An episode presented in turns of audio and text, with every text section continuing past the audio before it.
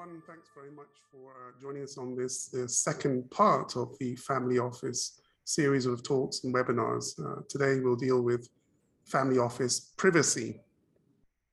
Now, just before we get started, I'd like to just introduce panelists. Obviously, I'm Zach Lucas from uh, Spencer West. Happy to be joined by Nancy Chien from uh, Bedell Cristin in Jersey, who's uh, head of their private client team there.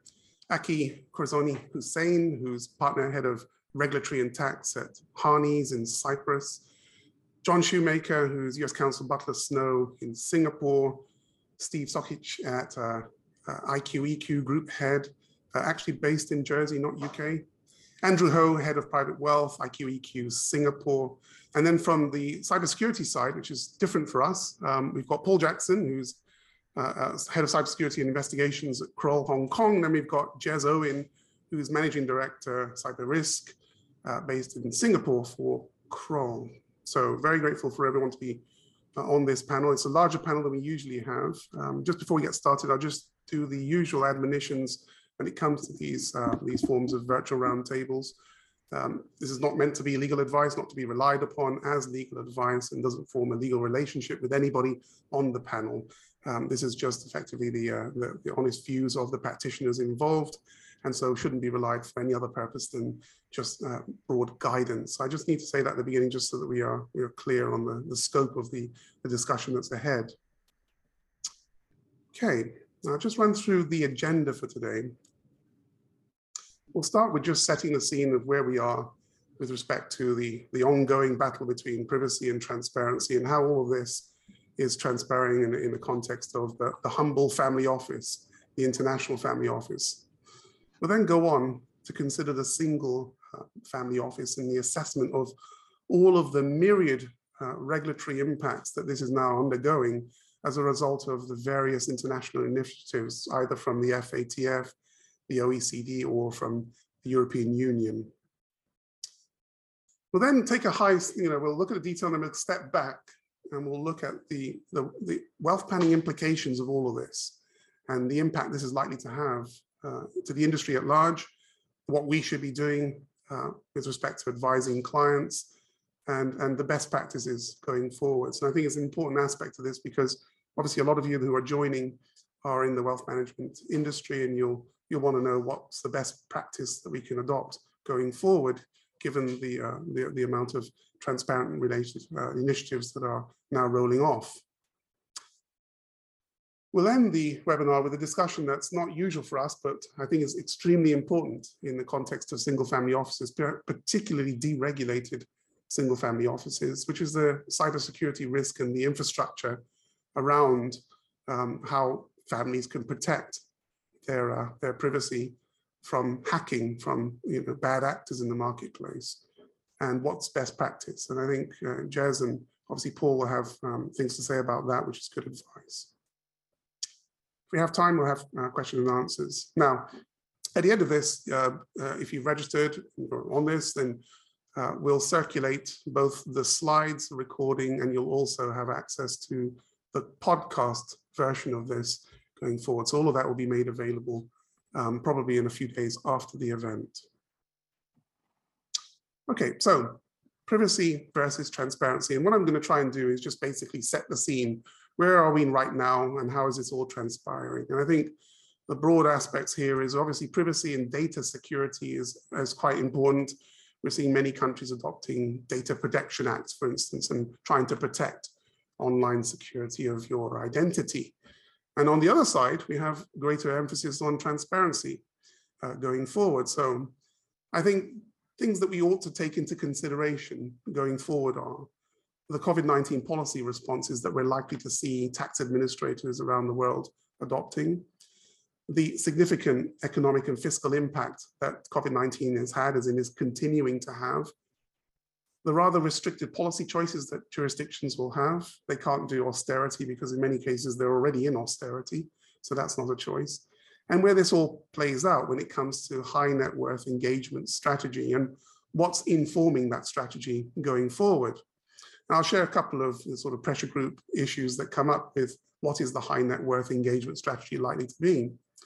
So we have policy reports. They're published every year. Uh, Tax Justice Network publish a, a, yearly policy report on the state of tax justice. And sometimes these are endorsed by institutions like the United Nations and their uh, financial integrity and sustainability guidelines. Now, what do they say? Well, in the context of uh, uh, private wealth held internationally, this is what tax justice will say. They say roughly 171 billion in lost taxes per year are attributable to individuals, to private high net worth individuals. You might, you know, have a look at this. It's free on the internet. You can get it and download it and read the methodology. You might not agree with it, but the, the, the context in which this is published, policymakers take it into consideration and they also take it very seriously. So it sets the scene of what they think is happening internationally and the steps that they need to take. Um, that's quite a high figure, 171 billion per year. So as I say, you might take a look um, and say rightly or wrongly that figure is, is incorrect. We also have a constant stream now, yearly stream of data leaks and sensational data leaks showing um, you know, structures that some are compliant, some are non-compliant, and it seems to be a recurring theme. We recently have the sort of Swiss papers recently came out, and these, this is an accelerator, but also in this context now, sadly, we also have this, which is the troubles that we're having in Ukraine. And I, I mention it not to be political in any way, but just to say that I think that this is going to be an enormous accelerator to many of the initiatives that were planned or were implemented in a sort of um, spot specific way with some jurisdictions doing it and some not doing it. I think that the problems here with the oligarchs and the targeting of private wealth for some of these oligarchs will likely see a, an accelerator to a lot of the initiatives that are currently uh, in the pipeline but have not had the impetus. I think that that's going to be one of the um, one of the net effects of the, uh, the, the current crisis going on in in the Ukraine. So that's setting the scene. Uh, not particularly joyous and it's pretty grim actually in terms of how the industry is being portrayed uh, in terms of cross-border wealth and structuring them in a better way. So then that leads us to the, the, sort of humble family office and how it's getting caught up in the crossfire of all of this stuff. And so the assessment that I'm going to go through will look at beneficial ownership registers. Where are we at with this? What's going on? Um, how you know, is it companies, trusts, both, whatever assets? Then we'll look at some of the uh, mandatory disclosure rules that uh, have, have been previously published by the OECD and look particularly at opaque offshore structures and how that works. We'll look at economic substance rules. They're now a reality and see some of how that works and some of the issues surrounding that. We'll look at the common reporting standard as it applies to family offices in particular. We'll also look at FATCA, again, as it applies to family offices. And then we'll wrap up with a, a look at real estate, because I think that's going to be an asset class that's going to be particularly targeted going forward for some of these transparent initiatives that are being rolled out. We'll look at US real estate first, and then we'll look at UK real estate. All of this in the context of investments held by a family office. Okay, so as we as always, we do a schematic to, to help illustrate the structures at hand. Uh, here the schematic is a trust, a holding company, a fund management company, and a fund company. Uh, this is a classical uh, Singapore single family office structure. So I'm using this as the as the basis. I haven't expanded the structure to show a purpose trust holding the, uh, the sort of shares of the private trust company, etc. I think we'll stay with a basic format of trust holding company and then the fund management and fund company. Now for jurisdictions, I'm going to choose Jersey, BVI, BVI. So Jersey Trust, BVI Holdco, uh, and then BVI Fund Company with a Singapore Fund Management Company. Again, a fairly typical structure for a lot of the high net worths that are using Singapore. Finally, the interested persons in the structure. So we have beneficiaries, we have a settlor, and then we have a protector or a power holder. So again, classical stuff if you're used to how these structures look on a, on a piece of paper. Now, beneficial ownership registers is the first thing that we're going to discuss. And I'll, I'll probably invite uh, Aki, um, if he could help us to just run through how these actually work. How does it work, a beneficial ownership register, particularly looking at it from the context of uh, what's going on right now in places like the BVI. And we've got obviously a holdco and a fundco both of which are indicated as being in the BVI. So Aki, how do these things generally work at the moment? Isaac, and, and, and thanks, and uh, good afternoon, everybody. Um, pleasure to be uh, speaking on, on, this, on this webinar. So um, beneficial ownership registers, how do they work? Well, well, I think from, from an offshore perspective, it's fair to say we don't we don't have um, lots of lots of data to go off. Um, these are these are new measures that are being introduced. Um, we, what we're generally looking at as, as a guidance for this uh, uh are, for example, countries like the UK um, and other uh, and, and, EU member states. Um, and what we are seeing is that there is some um, there are some discrepancies, but, but in, in, in the detail of, of these registers. But in broad terms, you the the the registers work by effectively uh, requiring each company or the directors on, on, on the companies to to lodge information typically with a corporate registrar um, as to um, it, persons with, with with with significant interests um, typically above 25% um, in in the company and so details would have to be lodged. Now, whether you get into the question of, of um, for example, with this structure here, as to whether the settlor or the protector or the beneficiaries need to be disclosed, um, again, we're seeing discrepancies looking at EU member states, uh, but yeah. between sort of data that needs to be disclosed. Some EU member states, for example, are saying that you only need to disclose the trust. So it's enough just to have the trust disclosed. Uh, so name of the trust. Others um, look through the trust to um, including um, data on beneficiaries, settlors, and protectors. I mean, on the whole, um, the, the, the, the, the registers, the AML rules uh, on which the registers are based um, are starting to line up more closely with concepts within CRS as well. So, so where you can't identify someone, then it's usually that you need to um, identify someone that has some sort of material control over the arrangement, um, right. whoever that may be.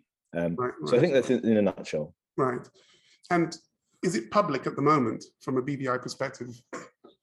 Uh, no. So the register, the public beneficial ownership registers have not been uh, introduced yet in, in, in, the BVI. Right, right. Because we have um, what was touted as a, a, sort of draft statutory instrument, um, effectively compelling the overseas territories to institute a um, a publicly accessible beneficial ownership register. And then this is with respect to companies. And then there was this, you know, sort of background, you know, sort of political dealings. And then one by one, the overseas territories lined up and said, yes, they will go voluntarily without having it foisted onto them. Is that still the case? Are we still online for public access to beneficial ownership of companies uh, into 2023? Is that still the case? that that is that continues to be the commitment date, the relevant commitment date. The last public announcement from the BVI on this was was back in 2020, um, and again the the, the premier um, mentioned that uh, you know the commitment would be that these registers would you know would, be implemented in 2023. Now we haven't had a recent update, um, so so it's difficult to say you know, what, what's what's the state of play as at today on this? It's all being held, as you'd appreciate, quite closely to government. Right. I mean, clearly, you know, I, I, don't know if you've been watching some of the political announcements and what Boris has been saying in the UK, but the, the, the sort of mad push that they've got now to push through legislation, he's, he's making it clear that this will also, everything he's talking about will also apply to British overseas territories. So I think given the context of what's going on in Ukraine and the clampdown on the oligarchs, um, it's probably unlikely that the UK would relent on these registers actually being operational. I mean, is it possible that we could have these registers being foisted at a faster rate than 23, given so the context? The, the registers, I think, go to the heart of uh, the constitutional relations between the overseas territories and the UK. Yeah. Um, so so um, the the overseas territories um, are um, internally have full internal self-governance guaranteed by their constitutional orders. So so so what that what that really means is that um, to the extent that the, it's an internal matter, and, and, typically, you know, company law is is considered an internal matter for for each territory. That that's determined yeah. by the territory. But I think with the Ukraine crisis, um, that that that suddenly becomes a matter of you could argue, you know, um, um foreign policy, um, yeah. and the, and the UK actually is responsible for for foreign policy for sanctions rollout in the overseas territories directly. So it's it's a very interesting um, uh, area to look at the, the the these two these two potential yeah. um, issues. But they're, they're probably not going to do it in in the way in which targeted sanctions or a targeted um, register just for Russian related beneficial owners. It will probably be a broad brush, the whole lot is open to, to public scrutiny and not just a targeted basis. That's probably right, isn't it? Um, that's that's that that that is that is correct. I mean, we haven't seen any restrictions on um, as a matter of sanctions law yet, although the, the position is constantly evolving. We haven't seen any restrictions on on on, on Russians holding assets in in, yeah. in companies. Yeah. Um, so so, and I think you know, I mean, who who knows what's going to happen? Yeah. Um, but you know, I mean, this this overseas territories order that you have up here is framed in the same way that as sanctions legislation when it's implemented in yeah. the overseas territories. It's an order in council. It's, it's yeah. it goes back to imperial legislation yes. and, and all those sorts of things. So um, yeah, I, I mean, he, he, let, let's wait and see what happens. Yeah. Okay. Okay. Now, it's not just the overseas territories, but it's also the crown dependencies. Um, Nancy, from your perspective, uh, you're in Jersey. Um, how is this playing out in Jersey? Have we got preparations for this? Um, have we got any sort of draft legislation going? What, what does it look like from a, a Jersey Channel Island perspective when it comes to this public access to corporate registers in, uh, in Jersey? Thank you very much, Zach. Um, no, it's uh, it's being interesting because I think insofar as the Channel Islands are concerned, they've always been the early adopters of these transparency measures. Um, in particular, if you look at the history, um, CRS, FATCA, you know, they were one of the early adopters when it comes to having a register for collating beneficial ownership information. Um, they're also one of the early adopters, but it's a completely different question as to whether that information should become become available in the public sector. Yeah. Um, so, in, insofar as the Channel Island position is concerned, um, actually, I don't think a huge amount has been done since that public statement was made. Right. Um, and I think the statement from memory was made in a bit of a haste because obviously there was a lot of pressure yeah. um, from the UK um, in respect of the, the, the, overseas territories to introduce a public register for companies. Yes. And um, the Channel Islands have always been very keen to preserve its autonomy. So I wanted to release a statement to say, look, we're supportive, but at the same time, our constitutional position is that um, for measures like this, we need to adopt our own laws. We're right. very happy to comply with international standards, but until such time, you know, we're not going to necessarily um, introduce our own laws um, off the back of you know our own initiative for yeah. for things like this so um and so so far um there hasn't been anything uh, further in relation to this particular aspect. But having said that, um, I think the government um, has um, started to sort of implement the spirit um, of the public register. So for example, um, in January 2021, we introduced um, a new registry law Mm. Um, so whereby certain information um, in relation to companies will now be made available in the public. Mm. Um, so in particular, the information about controlling persons, so directors of companies, uh, will now be um, made available in the public. Yeah. and um, that law also affects other incorporated entities. Mm. So um, in the private client space, if the clients use a, if they use a, fo a foundation structure, the information about council members mm. will also be caught by that new law. So information in relation to council members will now be made available on the public register as well. Right. And there's the, I, I in terms of the, if, yeah, go ahead, Steve. Go ahead. Sorry, did you want to say something, Stephen? No? Okay, so in terms of the the uh, Channel Islands assurance that they would follow through with these registers, um, they had this undertaking given, and it was Guernsey, Jersey, and Isle of Man back in June of 2019, given to the European Commission that they would they would follow through with this upon obviously the Commission reviewing um, the, the, the sort of aspects of the fifth anti-money laundering directive. Given the recent statements that we've had in the European uh, from the European Commission, um, from Ursula, and from the European Parliament, particularly in light of Ukraine, it's probably near impossible that anything will change. If anything, things will ramp up in this area. So do you think that in terms of the timeline 2023, we're probably locked into that going forward, if not sooner, if if things go terribly bad? I mean, what do you what do you think, Nancy?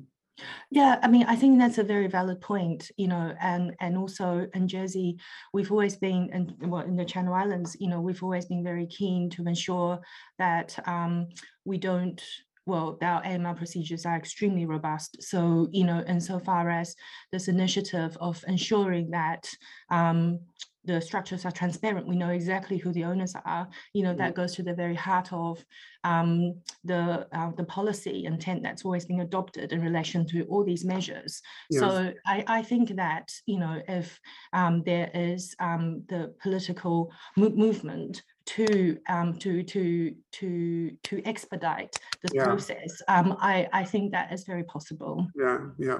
And just to make it clear to everyone that's viewing this, when we say public access, we mean public access to the beneficial owners of the company. The beneficial owners might be through a trust, so it means effectively the controlling persons of the trust. There might be differences in the rules on what are the controlling persons of the trust. So if you had a Singapore trust sat on top of a, a, a sort of BVI company or, or a, a, sort of Jersey company, you'd still have exposure, even though Singapore doesn't have this concept at the moment because it's not a, a global standard, right? Okay. Um, sorry, Zach, can I just hmm. make a make a quick point on the crown dependencies? Sure. Um, uh, just in addition to what Nancy was mentioning, I think one important caveat or condition that the crown dependencies did make in that statement, I, I think is important, which was uh, sort of referring to a level uh, playing field, um, i.e., if the rest of the world doesn't do it, they won't do it. So that was an important condition that they had in there. And, and I agree with Nancy, nothing's really changed since then, uh, mm. in, in, or nor have I seen any announcements in that respect. But I think that condition's a, an important one, uh, and we'll see how that plays out. But I don't think we've seen much uh, to suggest either way uh, on that uh, on that condition being filled or not filled. Yeah, it just the problem is we've got the whole Ukraine crisis which is acting as an accelerator and an emotive issue in all of this now. Okay, right. trust registers. So with respect to, to Jersey Channel Islands, any prospect of the trust registers that we're we're now seeing obviously in the UK and the European Union. Nancy, from your perspective, any any any mutterings about this? Uh, I think there's there has been quite a bit of pressure being put on the Channel Islands to introduce really? a trust register, but right. um, in particular from the UK. Um, but certainly, I think the current position is that you know uh, we don't see the need really to have a separate register for trusts, given all the other robust measures and laws that we have in relation to beneficial ownership, um, controlling persons, etc. Uh, right. Uh, in particular, that law I just mentioned. Yes. Um, so at the moment, there's no desire um, and appetite to introduce a trust register. Um, I mean, but having said that, you know, information in relation to trust, in relation to who the beneficial owners are, controlling persons are, um, certainly, um, you know, the service providers in Jersey have that information available. So it's just that when you have a central register, which yeah. is going to be made available in the public, is that something we have an appetite for? I don't think so. But then again, you know, it, it, so much of this comes down to the political pressure. Yeah, yeah. Aki, from your perspective, looking at Cayman and BVI, because they have very significant trust uh, industry, Bermuda as well actually has a, has a significant presence in this as well. Have you seen anything from your side that would uh, would indicate pressure being brought to bear on trust registers there? So we, we haven't we haven't really seen anything, um, certainly from a BVI perspective, um, on on the trust register. So I, I think I think we're all, all, the focus is on the, on the company's right. uh, register, um, and I think even with the, with the trust register again, the concept of of a, of a public trust register is I think quite quite far off in, in some ways. Um, Mm. Again, the EU experience seems to be that there's there's there's potentially a mix that there isn't a consensus that it has to be public. It can Yeah. it can exist privately. Um, so so I think we're far off from from from that from a, from an OT perspective. Okay. Yeah, just one more point to add, Zach. Sorry, I don't know whether we're coming on to this shortly, but um, just um, even though there's no register for trusts, um, given the um, the the um, the new law that I just mentioned, which applies to companies, Mm. um, if the company, if a company access to trustee of a trust, then the trustee, the PTC information Mm. could be uh, made available on the public register. So Yeah. there, the controlling persons, the directors of the PTC, Yes. um, would be made available so that in the, you know, Yeah. in essence, it's sort of like a form of trust register, yeah, but it's, the it's a trust bit itself is not. exactly. Yeah, it's, it's sort of an indirect one, isn't it? Yeah. Yeah. Okay. Okay. I've, I've raised the issue of the connected trust and its little cousin there, the connected company, and I want to mention it because obviously you can have um, overseas structures, foreign structures that have connections into the European Union or the UK, either through land or having a tax liability scope, or having uh, sort of regulated relationships with uh, with the regulated parties in those jurisdictions. It's important for everyone to note that that can draw you into um, a uh, register within the European Union or the UK if you have those connections. So the classic would be an example of a Jersey trust that owns land in the UK or owns land in the European Union. That would then uh, force that Jersey trust to then have to be registered. And within the European Union, it's a bit difficult because they have a qualified public access. But they have said that um, they think that investigative journalists who are looking into money laundering offenses, etc., can have access to some of this. So um, there's a bit of movement in this as well, because obviously uh, the UK has the, the, the, connected trust register. Um, the European Union has connected trust registers. But insofar as companies are concerned, the European Union have got draft legislation that foreign companies that have connections into um, the European Union would then have to be registrable going forward. The UK hasn't gone that far, except for something I'll say later on about land. But what I'm, what I'm trying to get at here is that you can indirectly get involved in these public registers within the European Union, the UK, if you have sufficient attachments. So if you're a Singapore trustee or a Hong Kong trustee, be well aware if you're attaching into the European Union, UK, you can draw yourself into the registrable format. Last bit on this was just the FATF position. Um, generally, FATF uh, don't take up public registration as their, their core approach to this. They have a, what they call a sort of multi-pronged approach to how jurisdictions can adopt their AML when it comes to things like um, beneficial ownership of companies. However, there, as we are uh, sitting today, the, the FATF plenary is up and running, and they're going to be reporting on Friday. It's a shame we're not doing this next week because I suspect, given the problems in Ukraine, that the FATF may well find it that the review that they conducted last year, the consultation, they'll suddenly find a way in which they'll bring public registers as maybe not um, mandatory, but best practice going forward. And it could affect your FATF rating um, going forward. I don't know, Aki, Nancy, you have any views on this? Because up until now, the global standard was this is for law enforcement. This is not really for members of the public to just troll information on a, you know, a sort of on a discretionary basis. So any any issues, any thoughts on the FATF position and what we're likely to see?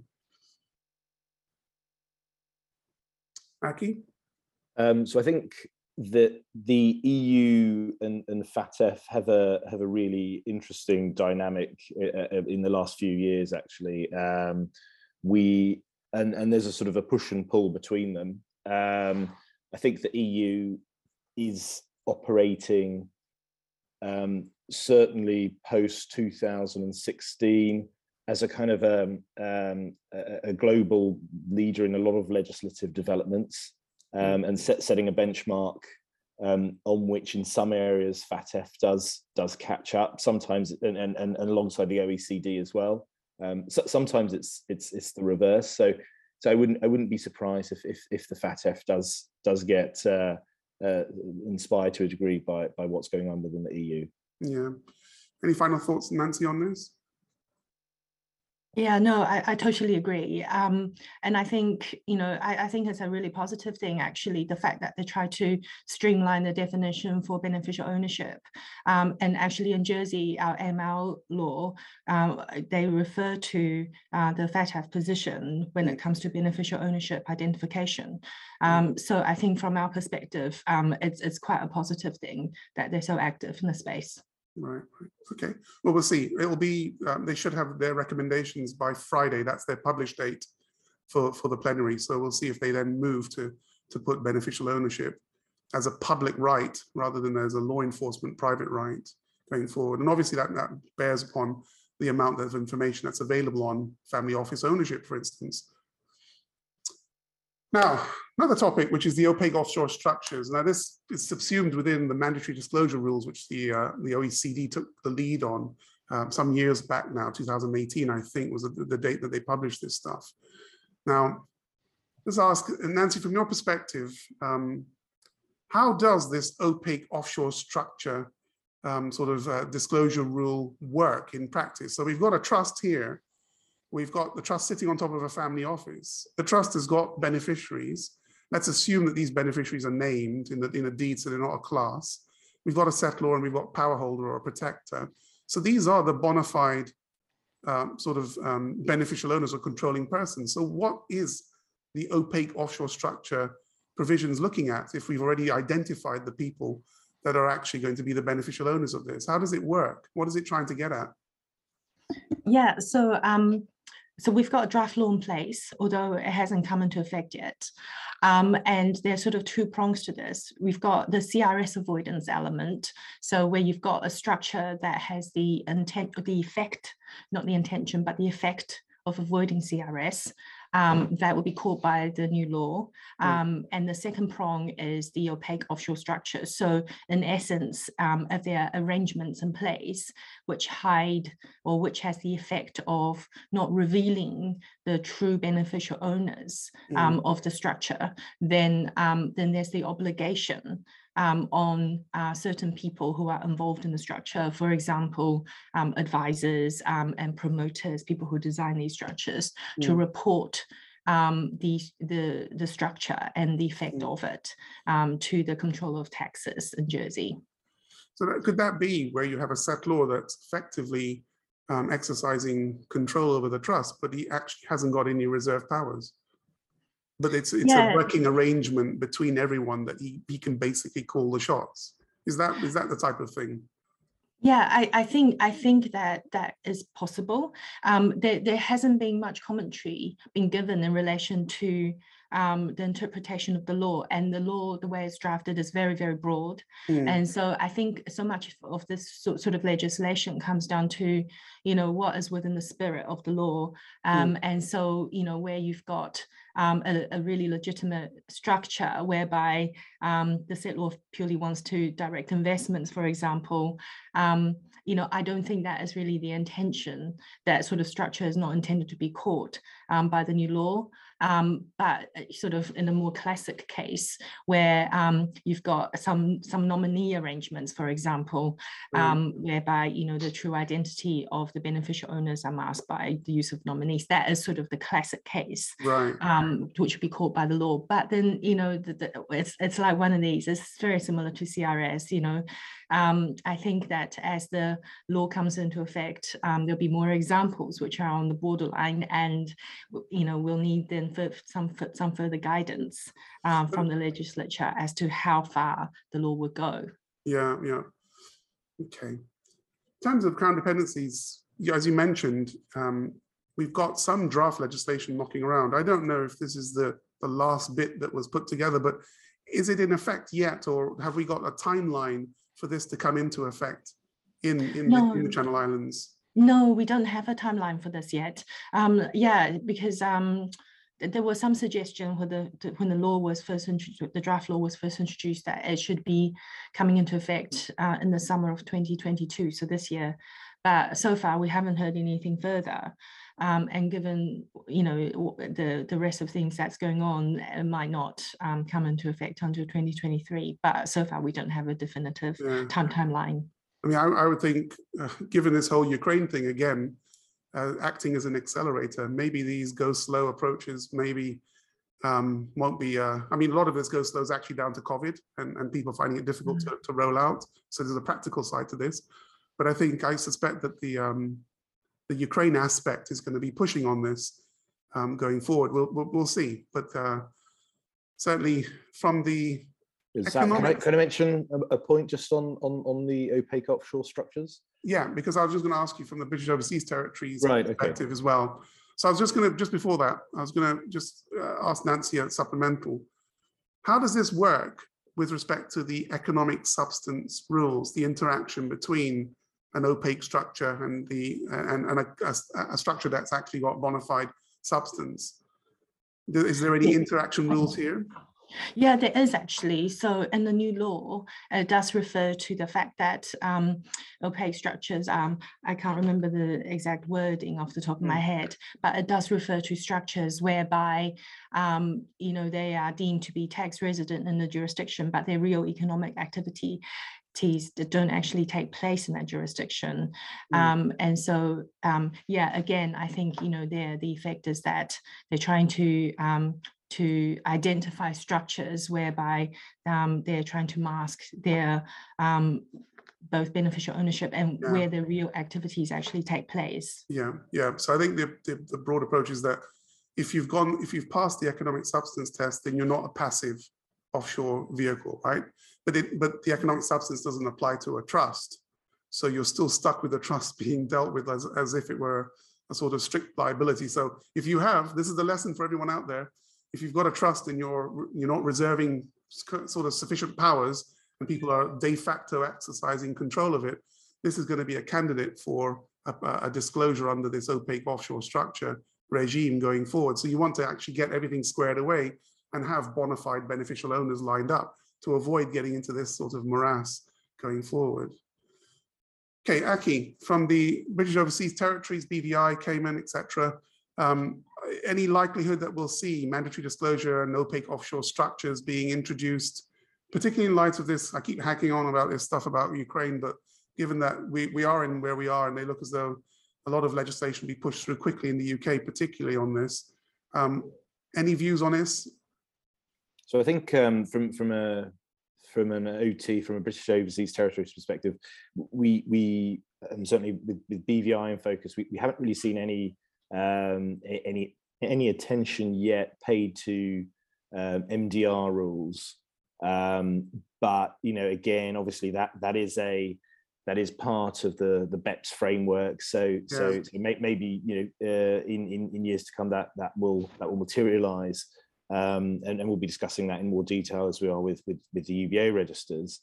Um, I think just what we are seeing on the MDR rules is there seems to be um, two two models that are out there. There's the there's the FATF uh, style OECD mandated international version of MDR rules, which I think yeah. Nancy was just effectively giving us a very good description of in, in, in Jersey. Yeah. So you, Zach. Um, and then and then um, we we have the EU version, which is all known as DAC six. Yeah. Um, what I mean, the experience on the EU side seems to be that um, the the um, a lot of the provisions look extremely broad on paper, yeah. but often when you try and apply them in practice, they are they are there to target specific products and specific techniques that are used in, in industries by, by you know, tax practitioners and and, um, and, and those sorts. Um, so so so I think I think you know what we really need to to, to pay attention to is is how, how is this going to be implemented in practice and and the key for that is looking at the guidance notes that are eventually issued. Yeah. Because they say so much more than um, than the legislation, um, yeah. and you can get completely lost if you just read yeah. purely yeah. legislation. Yeah, I mean, one thing that comes up in all of that legislation is the retroactive effect of this, where they, I mean, obviously, European Union didn't go for the full retroactive period, which is back to 2014, which is the OECD standard. I think um, Channel might be adopting that approach of going back as far as 2014, but if we see this being rolled out as a, as a, a go fast sort of initiative across both British overseas territories and then into financial centers uh, into Asia, Hong Kong and Singapore, then it's important for, for everyone practitioners on the call that they realize that the retroactive effect means that things that you're doing now could potentially be uh, disclosable going forward, not just on mandatory disclosure, but also on opaque structures. So that's that's the that's the part of this modern approach of trying to make things effective back in the past. I mean, 2014, no one had CRS, for instance. So um, go figure why it should be that far back. So another one, just for everyone watching, another one that could be developed quite quickly in light of what's going on with Ukraine, or it might not. We'll have to see. Uh, it might just be something that's rolled out over territories that the UK has at some level of control and not internationally. Okay, so just running down to the final couple of the, uh, the, the, substance sort of um, assessment of the family office. Now we're looking at economic substance rules, and this comes from a different angle. This comes from the Forum from sort of harmful tax practices and BEPS Action 5. So, Aki, from your perspective, how does this thing work? How does economic substance work for, for members on the call who, who are not familiar with the rules and what they're trying to achieve?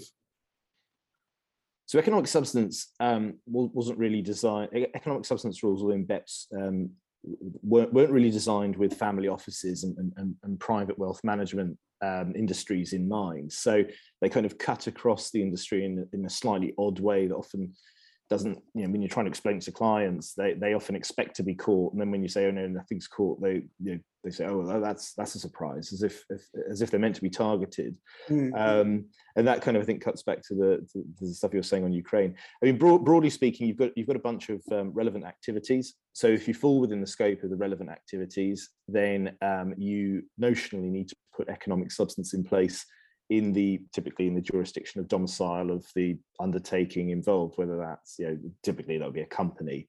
So mm. so meaning you need to have from a BVI perspective real substance in, in, in the BVI. Now of course there right. are differing levels of substance. Some are purely notional. So mm. again, when we're talking about relevant activity of uh, being a pure equity holding entity, yeah. um, in, in most cases, or many or most cases, it may simply be that having arrangements with a registered agent, very similar to what what people have at the moment or prior to the economic substance rules would mm. be sufficient.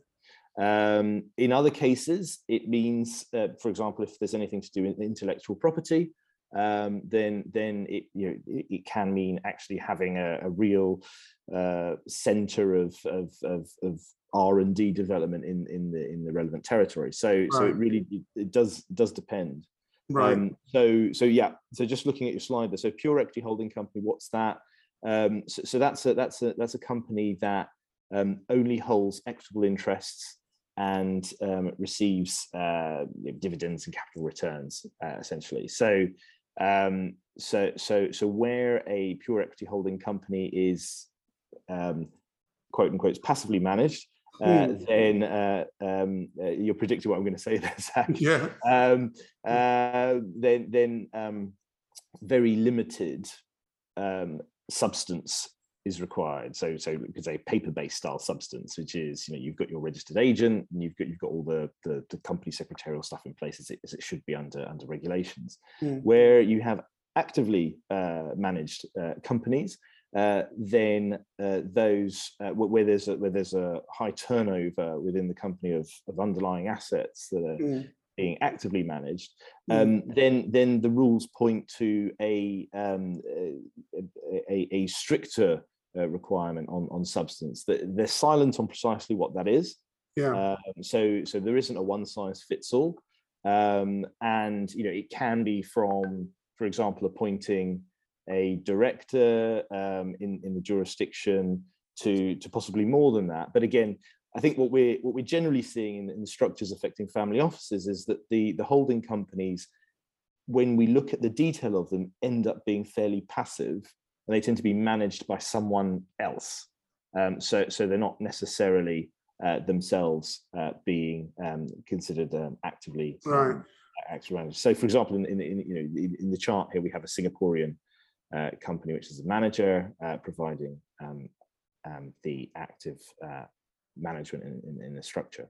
Yeah, because I think that is, so that's the point, isn't it? So if you've got within the fund company a great deal of activity going on, so the fund company is effectively trading quite heavily in financial assets, and these are uh, dipping in and out, I suppose, of pure equity holding from time to time. The legislation is not doesn't seem to be that sophisticated to do a day count on when you're equity and when you're not. So let's assume it just switches on and off all the time. Um, if you're actively doing that, then that would mean that you would have to look quite carefully at are you satisfying the substance requirements? Do you have adequate substance in the BVI, for instance, if we're using that example? I think the warning for everyone watching is this. If you've got a Singapore single family office with a BVI company, what used to be a sort of 13X, I think it's a 13O now, or whatever they renamed it. If it's actively managed, then you need to get this looked at. And you need to, you know, ask people like Aki, for instance, what do they think is the right approach to going along with this? Because the effect is if you fail the substance test, there's fines, but also there's this um, rather sneaky sort of spontaneous disclosure of information to the to the residency of the controlling persons. Presumably that's your beneficiary, settlor, and protectors. So there's a disclosure that you are in some way connected with a failed company, a failed substance company. Is that correct? That that's that's correct, Zach. Yeah. Right, right. Okay. I, in terms of the peer review process, there's two levels that the Forum of on Harmful Tax Practices do that. They do a legal peer review, and then they do a, a effectively a practical implementation peer review do we have an idea of the status of that going forward? How, how are we, I know that we've had, you know, sort of COVID has basically stopped a lot of these things happening, or at least pushed them back, but is it actively being reviewed, the practical implementation of these, um, these regulations in BVI, Cayman, etc.? Well, in terms of the peer review uh, process, um, I, am not sure when that's scheduled for. Um, no, no, doubt it will happen at some point in, in, in, the future. What we are generally seeing on the ground is that there is real enforcement of these rules in, in the BVI. Um, I think I think there's there's sometimes a tendency to think of um, the you know, places like the BVI as, as having lax um, governance, but, yeah. but actually the, the opposite is true, um, and the authorities in, in the UK overseas territories work incredibly um, well to, to enforce uh, these rules because they, they, they want to be um, in, in the lead of, of, of, these regulatory initiatives. So, so we, we, are, see, we are seeing real enforcement um, and, uh, and investigations and those yeah. sorts of things. So I fully agree. It's, it's, it's, it's critically important that all the listeners and um, stakeholders in family office structures ensure that they're structures are compliant yeah. Uh, because in, in principle they they can take they, they can take steps to make them compliant um, mm. but um, it, it's important to actually do it. Right right. Okay. And doesn't apply to trusts right? So there's no there's no and there's nothing being said about making it expand economic substance to trusts it doesn't apply to trusts. Right. That's right. Okay. Um, it doesn't right. apply to trusts. No. Okay. Right. On the uh, from the CRS perspective, quite quickly on this standard reporting of a family office. Basically, the fund company is going to be a managed investment entity that will uh, effectively report um, the controlling persons. The family trust, if, as long as it receives some level of income, will also generally be within the investment entity criteria.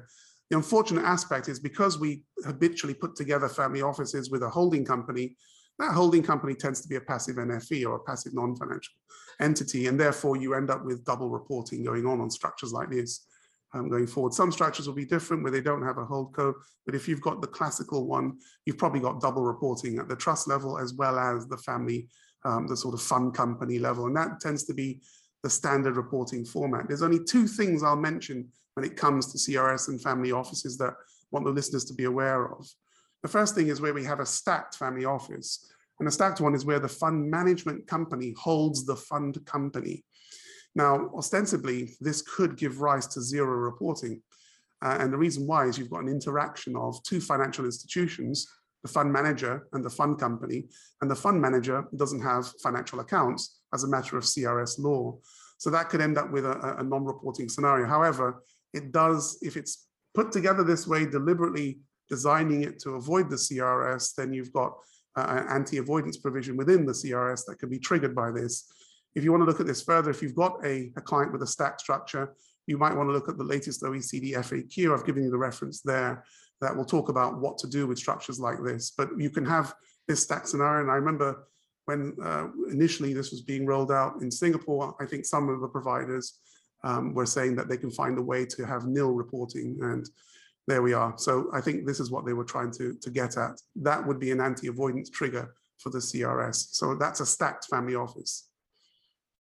An enveloped family office is really where the holding company is sat alongside a whole bunch of the, the client's trading or family businesses. This is quite prevalent in the market space in Southeast Asia, where a lot of the families are beginning the process of decanting their wealth from business wealth to private you know, sort of um, private wealth and private wealth management.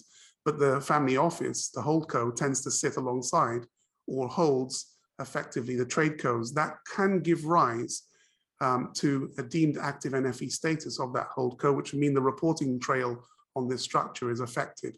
It wouldn't be a straight look through reporting from the fund company. So it's important if you have an enveloped family office, one that's surrounded with trading companies, and the family office is just one of a, a line, that it could be that your holding company is also a active NFE. There's the particular section of the, the CRS that will help you if you think you've got an enveloped family office. Okay, now going over to John. Um, the obviously the, the, the CRS equivalent in the US is FATCA, and we'll just run through in terms of scope of reporting. If we run the normal Singapore single family office, we'll look at it from a FATCA perspective. We've got interested persons, um, we've got a US account at the bottom, and then we've got potentially US persons as beneficiaries, settlor, protector. A couple of things I want to just run through is uh, potential CRS uh, reporting mismatch between the US and, and, and the, uh, the sort of OECD standard that's been adopted, and then these reciprocal IGAs and how they're, they've been adopted um, going forward from the US perspective. So I wonder if you can say a few remarks on how FATCA will apply to a, a single family office where we have these potential variables with US interests. Sure, thanks, Zach. There are so many acronyms that we all deal with. Many of them can be confusing. This one is very helpful. So if you're ever dealing with FATCA and you got to get your head around it, start with the acronym because it helps you. Foreign Account Tax Compliance Act. It's it's bringing Americans into compliance the same way that it works internally in the US. In the US, when you go work for a job or an employer or you have an investment account, a set of data is sent to the IRS to double check you. You're not on the honor system when it gets reported. FATCA is that same concept taken globally. So we're looking at are there US persons that are going to be treated as account holders or controlling persons? Those tend to align in definitions. There's some slight differences, but they're really the opposite sides of the coin, whether you have an FI or an NFFE. So here, you know, looking at do we have US person beneficiaries? Do we have a US person settlor? Do we have a US person protector? But right at the start, we're going to look at mismatches. So protectors hmm. not automatically in as controlling persons typically in the US. It depends on what type of powers they hold. That's generally a general power of appointment that creates US estate tax exposure, but it's not an absolute. Whereas under CRS, you have this kind of logical, illogical conclusion. Uh, protectors are caught under ultimate effective control, regardless of whether they have any effective control. Yeah. So, so that's so full stop protectors in under CRS, not necessarily under FATCA. Similarly with settlors, the US has a grantor regime when it comes to describing the person who's responsible from a tax perspective at the at the top of a trust. But the IGAs were a compromise. The IGAs, unlike the Treasury regulations, don't make the foreign institutions learn the grantor trust rules. They use the word settlor, the person who settled the assets in. This can create a mismatch internally in the US, meaning someone can settle a trust but not be treated as the grantor. They probably shouldn't be reported because they don't have any tax liabilities, but they will be still under FATCA if it's under an IGA.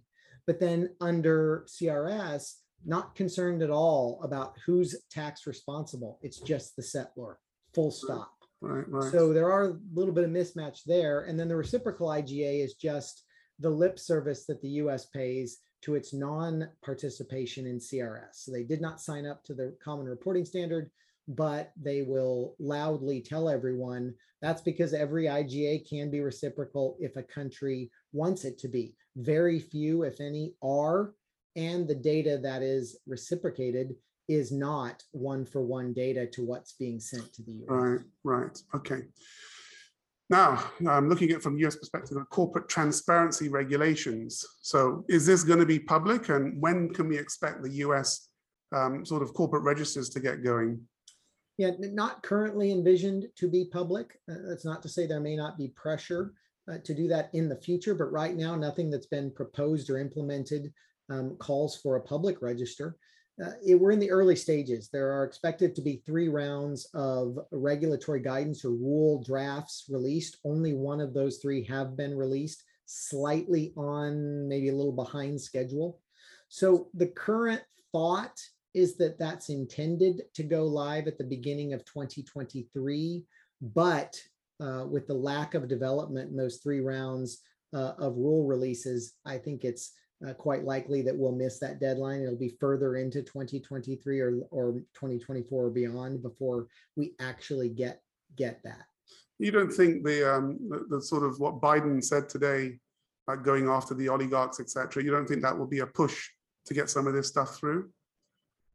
I don't think so. I believe that um, from a request an investigatory perspective, that data can be had already. So Yeah. the, government wouldn't be relying upon this necessarily. We're talking more middle to low hanging fruit, not top dogs um, that, that this is going to suss out Yeah. um, and perhaps uh, protect the US's uh, reputation, which is not really under huge stress at this moment. The, the, Right. the, the latest Paradise Papers release showed that there wasn't a huge amount of anti-South Dakota sentiment. It kind of got lost in the news cycle amongst other uh, Right. mentions.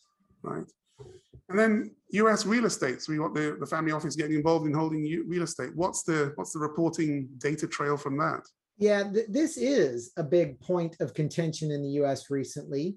It follows on, I guess conceptually, you can say it follows on from the FIRPTA regime, Foreign Investment in Real Property Tax Act. This is the uh, capital gains equivalent that the US um, kind of reinstituted for non US persons back in the late 80s, early 90s.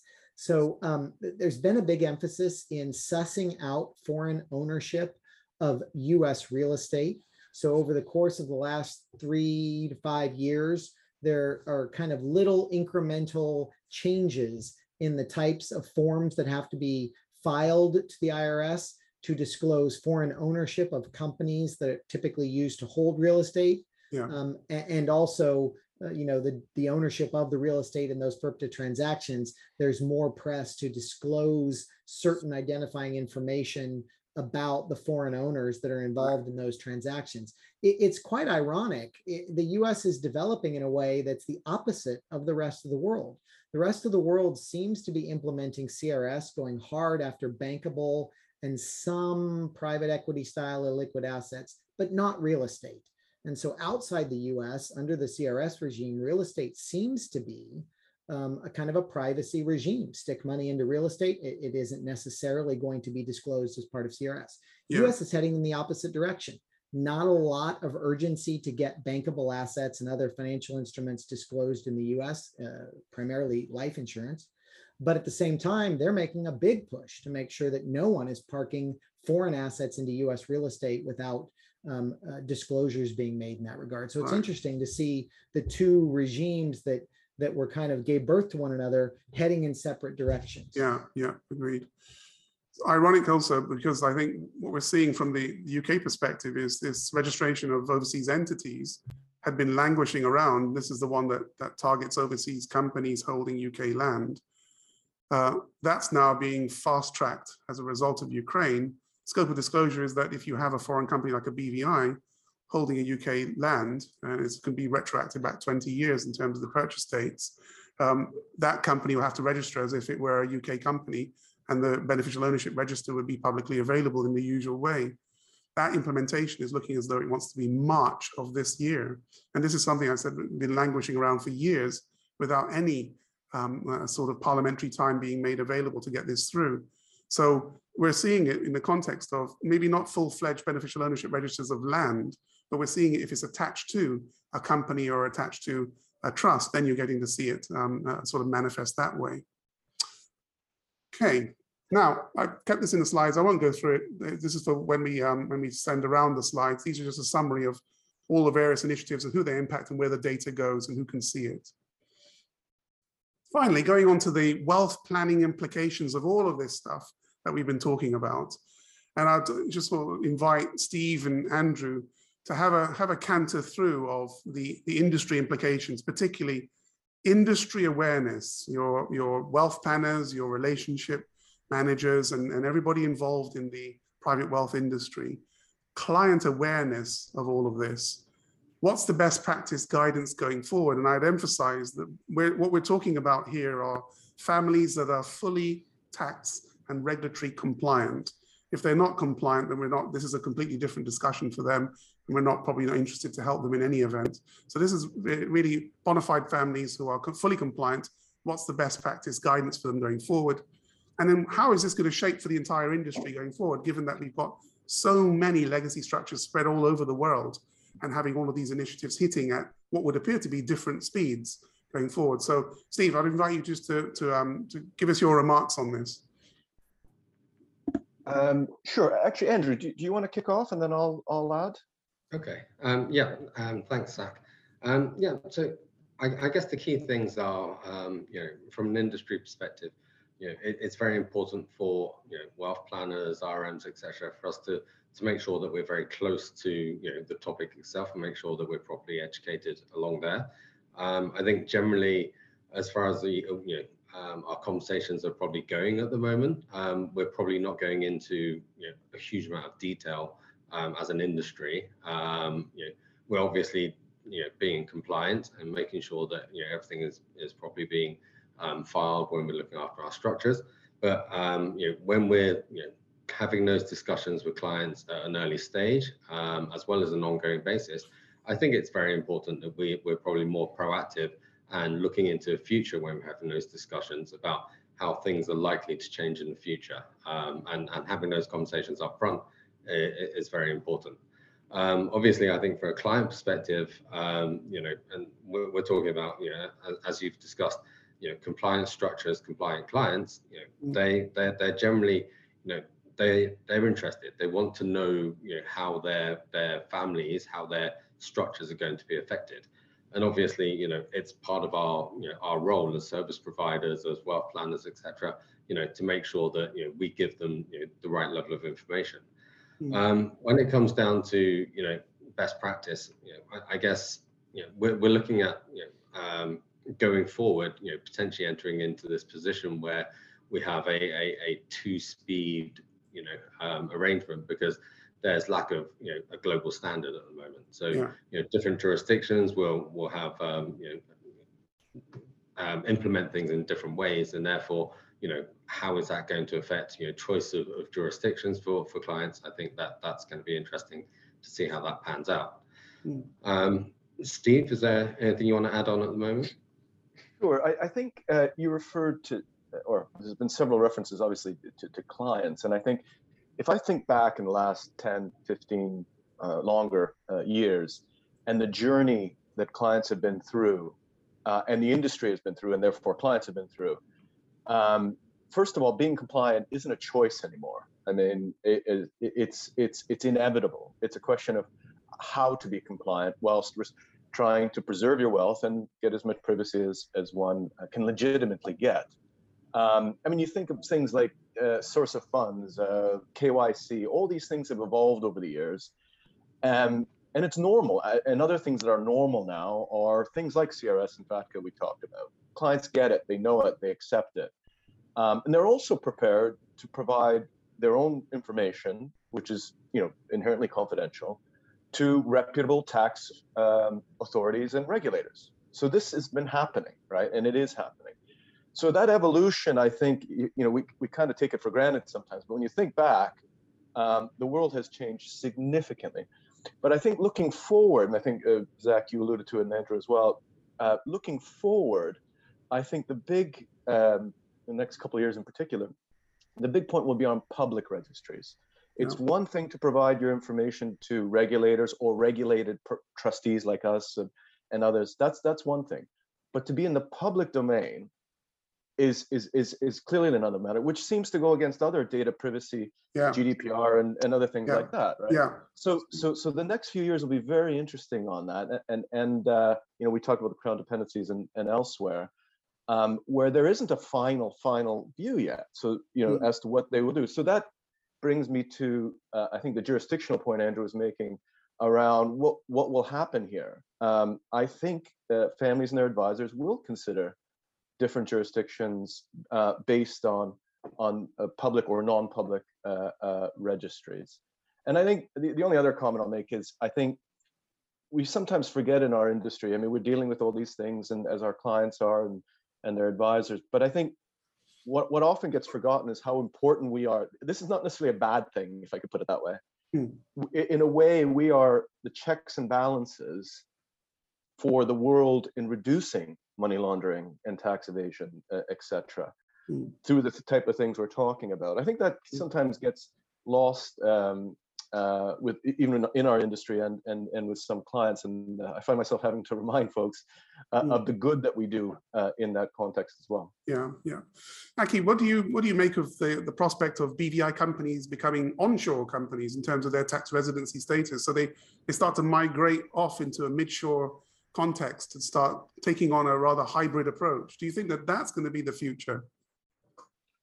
Well, it's certainly a possibility, possibility and, and, and there is a framework within the economic substance rules that that allows for that. So I think um, it, it, it's it's a really interesting development actually, um, and where where a BVI company is tax resident in another jurisdiction and can evidence that, uh, then it, it, essentially falls outside of scope of the uh, economic substance uh, rules in, in the BVI. So I think you know we, we, we're generally seeing that develop. Yeah. Obviously, it requires close cooperation between the the onshore slash midshore jurisdiction and uh, and and the BVI or the other relevant OTs. Yeah. Um, so so so yes, and I think I think that's certainly a possibility. Right, right. Nancy and, and, and John, anything from you on on how this is all going to shape? Any any final comments on this particular point, which is wrapping up the, the, the sort of sort of the legalistic bits of this talk? I would just add that I think um, you know there's been a shift amongst financial institutions, both trustees and banks, the end of banking secrecy and a, an emphasis on multi-jurisdictional regulatory compliance. In some ways, private attorneys are the last vestige of privacy. Attorney-client privilege still exists in many jurisdictions. We can be a relief to both clients and to providers to have conversations that might not be appropriate um, for, for other. And, then also, I just think that the privacy stuff is is coming regardless. So folks that remain buried in their head in the sand are missing out on the, the best opportunities. When we look back at the US voluntary disclosure regime, those Americans who came forward in 2009, 2010, 2011 did far better economically and criminal penalty wise than those that are just now getting their ducks in a row and coming forward. Uh, same globally when you look at the banking industry, banks that went through deferred prosecution agreements and resolved their troubles back in the early 2010s are, are doing far better and got a, a jump start on cleaning out their book of business. So privacy is coming and, and it's not about avoiding it, it's about finding the most efficient structuring that, that accommodates it. Right, right. Okay, right. So we'll move on to the, the final segment, which is all around cybersecurity in the context of uh, the, the single family office. And I think this is very important because we're seeing family offices being developed uh, on the fly, sort of DIY approach to how families are managing the sort of infrastructure, the physical infrastructure aspects of the family office. And I wanted to have a chat around the cybersecurity because this sits quite squarely with some of what's happening on the transparency initiative that we've been talking about earlier. So some of the areas that we discussed, level of risk in terms of the cybersecurity uh, risk going forward, the types of risk that families are likely to experience, specific family office risk that we can we can mention, and then what's the best mitigating strategies that families can can adopt, given that in many cases they're completely without any level of guidance on how to handle these things. So if I just invite Paul, if you can just give us some some sort of high level stuff on how the risk is shaping and what, what's going on in the marketplace. Because I think for all of us on this call and for the viewers and everybody else, I think we have no real idea at all about how this thing looks. Yeah, thanks, thanks, Zach, and uh, a real pleasure to be here. And I'll try and keep this one high level, as you mentioned, um, uh, because uh, let's face it, beneficial ownership, opaque offshore structures went right over my head, I'm afraid. So I'll try not to go over everybody's head on, uh, on this call from a technical point of view. But yeah, look, thanks for this. Uh, thanks for inviting me along here today. Just a little bit quickly about me. I'm former Hong Kong police, uh, 22 years running cybercrime investigations, dealing with frauds, cyber, etc and uh, also a number of years with JP Morgan running their global cyber investigation team. So I've got a long history of working in this space. Um, but what we're seeing, right? So I get asked this at the beginning of every year: what are the risks? What are the levels of risks and the types of risks that we are seeing and that we're forecasting for the year ahead? And I can tell you right now, one of the key points I've been making at a lot of the, these discussions is that the attackers are shifting their focus towards high wealth individuals. Right. Because they're after the money, right? And, yeah. and um, they're recognizing that what's happening is that you know firms are getting more savvy, bigger firms, I mean, are getting more savvy. They're building stronger defenses. So of course they're looking for, uh, I hate to say it, but weaker targets, targets that still can uh, they can monetize, right? But don't have the security levels commensurate with those uh, bigger firms. So let me talk about the four main risks that, or the four main uh, threats that we're seeing currently. Yeah. Um, so the big one, no surprise to everybody, probably is ransomware. And I tell you what, I'll circle back to that. Although it's the biggest one, I'll come back to that at the end. But the other three are really email compromise. So email compromise continues to be rampant. We saw this peak at around 2017 and then dip considerably. But this year, uh, sorry, towards the end of last year and earlier this year, it's really uh, on the rise again. And what this facilitates is, is a number of things. If somebody breaks into your email, it mm. allows them to impersonate you, to commit fraud in your name, and hence the reputational damage. It may not be, you know, directly lost to you, but it's your connections, your clients, your contacts that are getting hit in your name with investment opportunities or with, you know, with other kinds of scams, and that's definitely on the rise. Um, so protecting the email is critical. And you also think about the wealth of personal data that you con- you have in your inboxes, in your mailboxes, etc. If some threat actor, or some bad actor gets into those mailboxes, um, the damage is immense, right. and they are starting to monetize this through extortion, through blackmailing you, and and and, and essentially, you know, threatening you with exposure unless you pay up a certain amount, usually in crypto. So the email compromise huge. That's the second one. Uh, the third one is, is cyber extortion and scams. I, I, touched on that sort of briefly with the email compromise, but it's broader than that. We're seeing high wealth individuals constantly targeted, uh, uh, family offices, etc., with with um, uh, with various types of scams, and they're clever. It's getting harder and harder to detect real scams from, uh, uh, sorry, real emails from from these scams. I mean, I, I just had an email right now, just as I was talking to you guys from uh, um, from a, a, connection in Hong Kong who um, was just seeing an email from the Hong Kong government off the back of the latest outbreak in Hong Kong and is spoofing very, very effectively the Hong Kong government with email.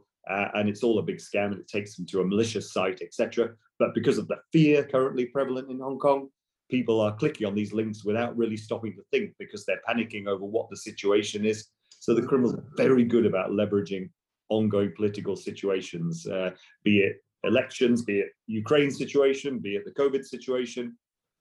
It's getting harder and harder to detect. So you need robust controls in place to protect right, yourselves right. from yourself. If you know what I mean, we're, we're all human. We're, we're, we can all click on these things. We can all get uh, pulled into these things. So uh, the best protection is, is to have some kind of technical controls that can identify the scams versus the real ones and hopefully protect you before you get hit. So that's the, the third one we're seeing is scam. Oh, sorry, we're also seeing a lot of romance scams as well. I hate to say it, but you know, um, uh, mostly male, I'm afraid, but uh, who gets um, pulled into um, uh, how do we say dalliances with uh, with uh, with um, female connections online, and it turns out that they're actually recording everything that goes on and yeah. then sorting afterwards. And yeah.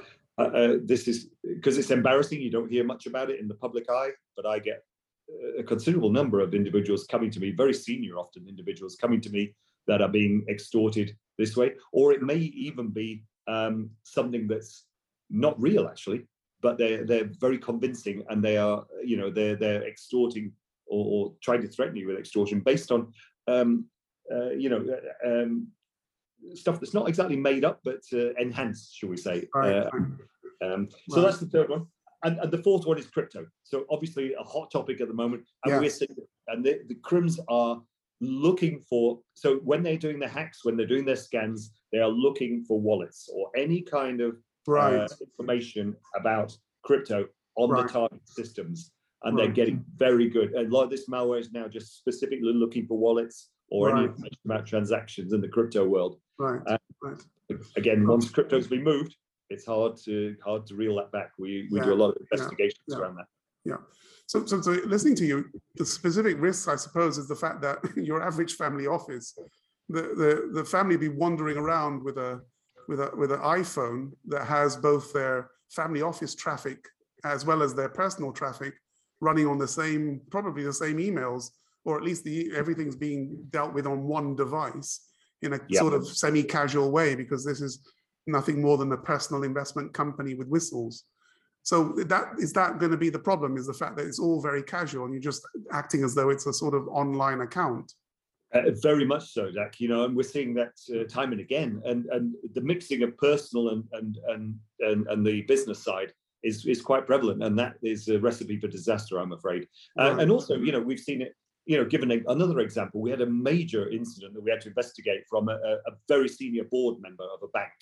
Uh, I'm not going to name them for obvious reasons, Yeah. but that individual served on multiple boards and Right. yet was just using one computer for convenience to access information from each of those boards from different institutions and hence who looks after the security because bank a could not do it because then they would possibly see information about uh, organization b Right, they right, right. on the board for so if anybody out there does serve on multiple boards this is a big issue who Yeah. guides you on the security who guides and strengthens and also segments should you be carrying individual devices it's troublesome, right? Nobody wants Yeah, to yeah. carry multiple devices, but there are ways of segmenting and there are ways of, uh, of if you like, firewalling off the personal and the work.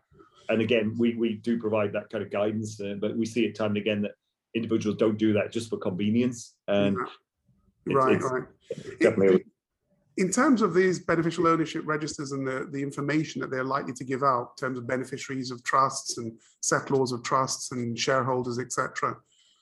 Obviously, for high net worth individuals, some of them will be very prominent. They'll be featured in Forbes and Fortune magazine, etc., and the rich list. But actually, it's the second and third generation that don't generally surface.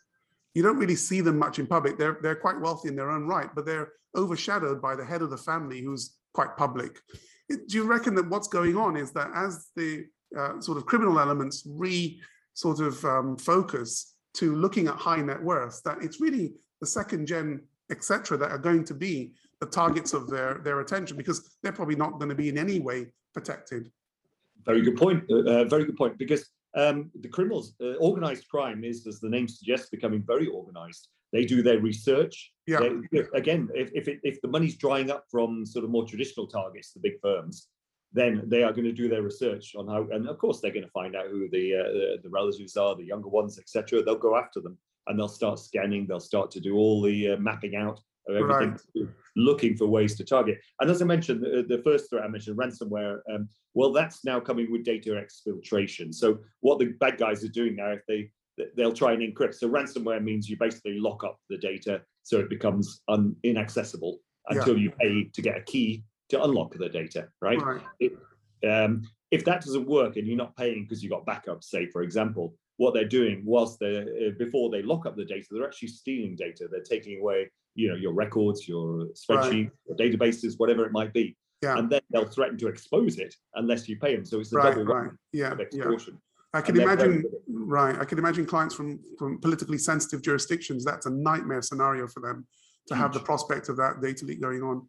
Yeah. Okay, in terms of, I don't know if Jazz wants to contribute, in terms of the risk mitigation strategy, so what should we be doing? What, what's the advice that we should be giving, given that actually in the market space, I haven't seen any, other than a few multifamily offices that, that are actually taking this seriously with clients.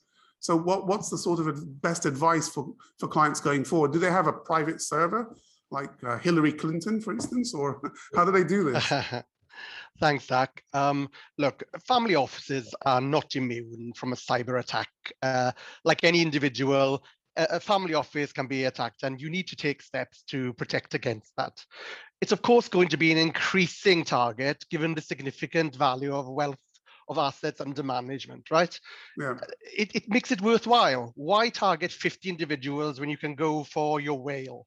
Okay, Yeah, yeah. that that's the fact of, of life in terms of the people who are profiling individuals at the moment. Right, right. So if you look then in terms of you know the type of attacks, you get attacks from the usual cyber criminals, but Mm, also, of course, as we've seen in Paradise Papers and Panama Papers, you've got journalists, activists, investigators, and tax authorities, all mm, wanting to know the confidential banking arrangements of the wealthy, right? Yeah, yeah, and and that it's it's not just a privacy issue it's a brand issue. It's it's undermining it's attempts to undermine the personal brand of individuals who have wealth yeah, Yeah. and that's a key concern so they really do need to look carefully at how to protect right yes. so if you look at social media as an example, lifestyle cues in social media are often used by profilers for attacks. Right, So they look at what you're doing on Facebook and a number of other social media sites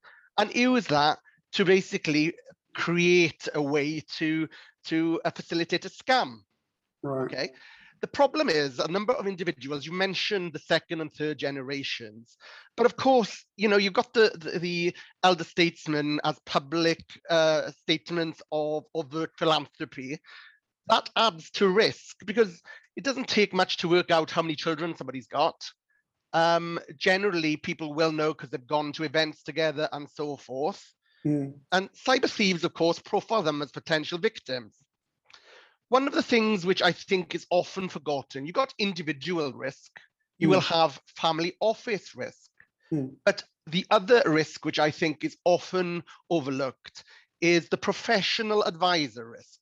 And the more complicated your group of advisors are, Mm. and particularly with the work from home regime that we've seen over the period of the COVID pandemic, I think it's vital that people realize that you're only as good as the weakest link in that chain Yeah, yeah, because you Yeah. could take all the protections you like in terms of an individual but then find that you've actually not not protected at all because one of your advisors has lost his phone yeah, yeah. and all the data's on there right Yeah, so, of course, the key thing here is high net worth individuals have the ability to pay. Again, there's no point in actually blackmailing, extorting money from somebody who hasn't got the ability to pay. yeah, And one of the things we've seen is over a period of time is luxury locations being targeted for wireless spoofing. mm, So hackers are targeting luxury hotels, as an example, five-star hotel lobbies and airport lounges using public or open wireless networks. And this is the key for me in terms of today, for me giving pointers for you guys, is to deal with that issue. Because securing your Wi-Fi, home or office, it doesn't matter on one level, because you know a lot of these family offices are very unsophisticated systems in terms of their operation and indeed their security, physical security of their offices. yeah, Um, so first of all, you need to make sure that the default name of your home Wi-Fi doesn't effectively demonstrate which brand of router you're using. yeah, It's like advertising, come and get me. I've got, you know, this has got a fault we all know and a good hacker can get through that. yeah, Um, and secondly, you've got to make sure you've got a strong password and Yeah. not and not your grandmother's surname, uh, you know, maiden name Yeah. and all that type of stuff. Proper passwords. So I think, Jez, it's it's a question of two things because if we're looking from the from the the sort of family officer's perspective, Yeah. they need to have protocols that actually tell them this is how you handle this risk. So they need to have some something that they can follow.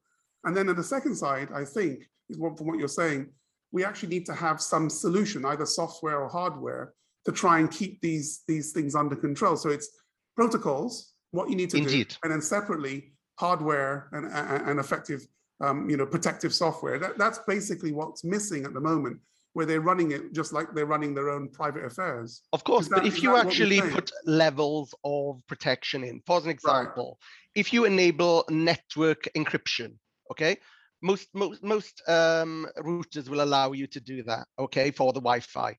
You disable remote access, right? You you create a separate guest Wi-Fi. Right. Why on earth would you share the Wi-Fi password? Because you're effectively sharing with an individual any bad actor. Yeah. So a bad actor could come into the office, have a chat, and say, "Oh, by the way, uh, do you have your password?" Uh, and you give it to them, and all their intention was to get the password from that meeting, Yeah, yeah, and then they use it to to commit all Right, sorts right. of wrongdoings, right? right. and simple things like turning off the Wi-Fi when Mm. you're not using it, right? And making sure the router's software is up to date. Mm, These mm, are all examples, but the but the main one, just for you and everyone else on this call, if you're not familiar with it, use a virtual personal network VPN to Mm. ac- access your network. People keep on going to coffee shops and logging on, and people don't realize that that data can be compromised in short order mm, and that's why, as I say, the uh, hotel lobbies and the airport uh, lounges are being targeted by high-end criminals. who Yeah. know you want to be in the first-class lounge at Singapore Airlines, right? Yeah. And you know, and, and then see who's sitting around, and maybe they know who's sitting around. yeah, yeah. So those are, are, are key issues for me in terms of of dealing with practical things connected Oh, okay. with Wi-Fi. Very good. Okay, I think we'll leave it there. Um, just Could, could I just to- add one point? Just one Sure, quick sure, point, please, go ahead. yeah, Jack. on, on that one. It- it's um, most uh, uh, family offices. They'll have an IT provider who helps them often set up, etc. Unfortunately, these providers, security is a very different skill set Yeah, to yeah. IT infrastructure, etc. Just Yeah. bear that in mind when you have them, because uh, you know it, it, it. But this is a huge topic. We could go on, you know, Yeah. Well. I mean, But- just looking, just looking at Steve, I, I think from from you- guys are busy in Singapore creating family offices. I mean, this sounds like a good a good team up that you guys could have in terms of the the physical infrastructure for these clients and not just the legal infrastructure from when they're putting these things together. Might well be a a, a decent sort of synergy there.